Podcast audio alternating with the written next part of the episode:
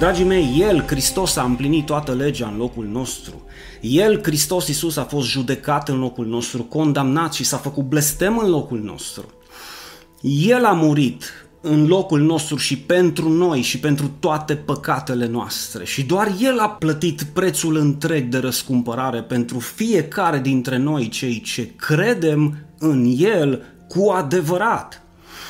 El și numai El și-a pregătit trupul său cel sfânt ca jertfă de ispășire pentru noi în fața lui Dumnezeu. Doar El.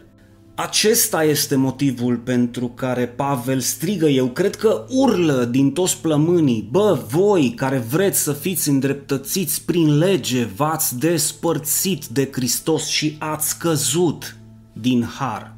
Mai clar nici că se poate, concret, voi cei care considerați că veți fi îndreptățiți prin circumcizie, v-ați despărțit de Hristos și a scăzut din har.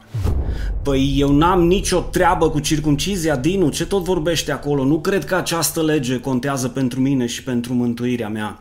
Dar dacă orice altă lege contează și prin orice altă lege crezi că vei putea fi găsit îndreptățit în fața lui Dumnezeu, Băi, fratele meu, ești în aceeași problemă și sub același blestem ca și cei din Galatia, despărțit de Hristos, căzut din har. Și în concluzie Hristos și jertfa lui Hristos nu-ți vor mai folosi la nimic niciodată. Dar am promis că voi aduce în discuție încă două grupări religioase și v-am spus că va fi un subiect și mai delicat, care cred și susțin cu tărie aceste grupări că omul este mântuit prin fapte, scurt și la subiect. Acestea au cu mult mai puțin de a face cu Sfintele Scripturi decât cele pe care le-am menționat uh, anteriormente și acestea au îmbrățișat de-a lungul anilor foarte multe, extrem de multe învățături omenești, datini, tradiții, extrem de multe ritualuri, mituri, care mai de care, iar între aceste două grupări religioase există o luptă, scumpii mei, de aproape o mie de ani. Doar noi suntem biserica adevărată, iar voi toți împreună cu toți ceilalți sunteți niște rătăciți. Motiv pentru care și-au propus până și sărbătoarea pascală să o țină în zile separate, ca nu cumva aveți, Doamne, să se identifice împreună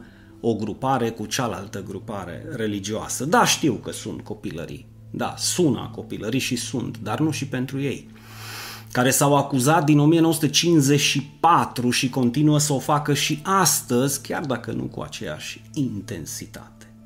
Voi sunteți rătăciți și pierduți, ba nu, bă, fraților, voi sunteți. Noi îl avem pe Hristos, cel adevărat. Ce vorbiți băi? Noi îl avem pe Hristos. Noi nu sărbătorim Crăciunul, noi sărbătorim Crăciunul. De, acela, de aceea îl avem pe Hristos și nu pe Hristos, înțelegeți?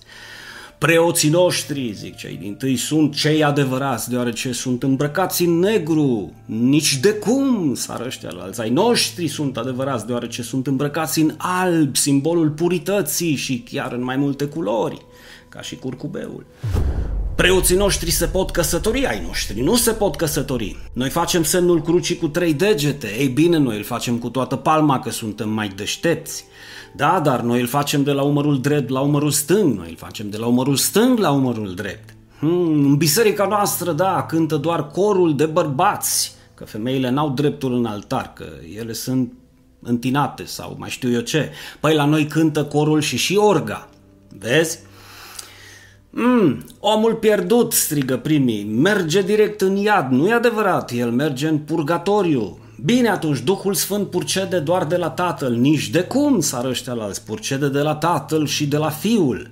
Ei bine, Maria s-a născut în păcat ca și orice alt om de pe pământ. Nu este adevărat, zic ăștia alți. Noi credem în Imaculata Concepție. Maria s-a născut fără păcatul strămoșesc, adică s-a născut pură, sfântă și fără de păcat. Ei bine, ca să știți, botezul nostru este cel adevărat deoarece noi scufundăm pruncul, bă, fraților, în totalitate. Fac o paranteză, chiar dacă moare uneori. Nu mai contează că ritualul contează mai mult și tradiția decât viața copilului. Ba, al nostru este adevărat, botezul, sar ăștia las, că noi doar îl stropim cu apă pe frunte. Ei bine, noi pupăm și venerăm icoane și ne închinăm la moaște deoarece suntem creștini adevărați. Noi suntem creștini adevărați, bă fraților, deoarece noi venerăm statui și ne închinăm la ele, nu la morți și la tablouri. Imaginați-vă ce părere au aceste biserici de celelalte biserici protestante. Nici nu vreau să mă gândesc. Nici nu vreau să mă gândesc. Când fanatismul religios ajunge la culmea nesimțirii, cel mai bun prieten de al tău poate să te considere, fiți atenți. Da, dușman lui Dumnezeu, dușman al său și dușman al lui Dumnezeu în numele credinței lui, în numele credinței eretice pe care o profesează. Și nu doar că nu te mai salută pe stradă sau nu-ți mai răspunde la telefon dacă ar putea, dacă ar putea, te-ar ucide crezând că astfel i-ar aduce o favoare lui Dumnezeu. Este ca și cum cineva să vă dau un exemplu personal. Cineva care a copilărit cu mine și mi-a fost prieten de o viață aici în Turda Nouă, vecin cu mine și cu care am făcut baie și plajă pe Durgău, m-ar aborda într-o zi spunându-mi Salut, Letraș! Și așa îmi spuneau de mic. Te salut pe tine și familia ta, ce mai faci, dragule, cum o duci? Eu știind că el crede cu totul altceva decât ceea ce cred eu și are toată libertatea să o facă, eu îi răspund în stilul acela fariseic religios. Băi, prietene, eu nu sunt letraș, băi. Eu sunt Dinu, băi, preot al Dumnezeului celui viu, așa că ai grijă cum mă abordez, băi, frate. Sau mai bine zis, nu mă mai aborda în niciun fel, că eu nu sunt prietenul tău, eu nu sunt prieten cu dușmanii lui Dumnezeu. Înțelegeți?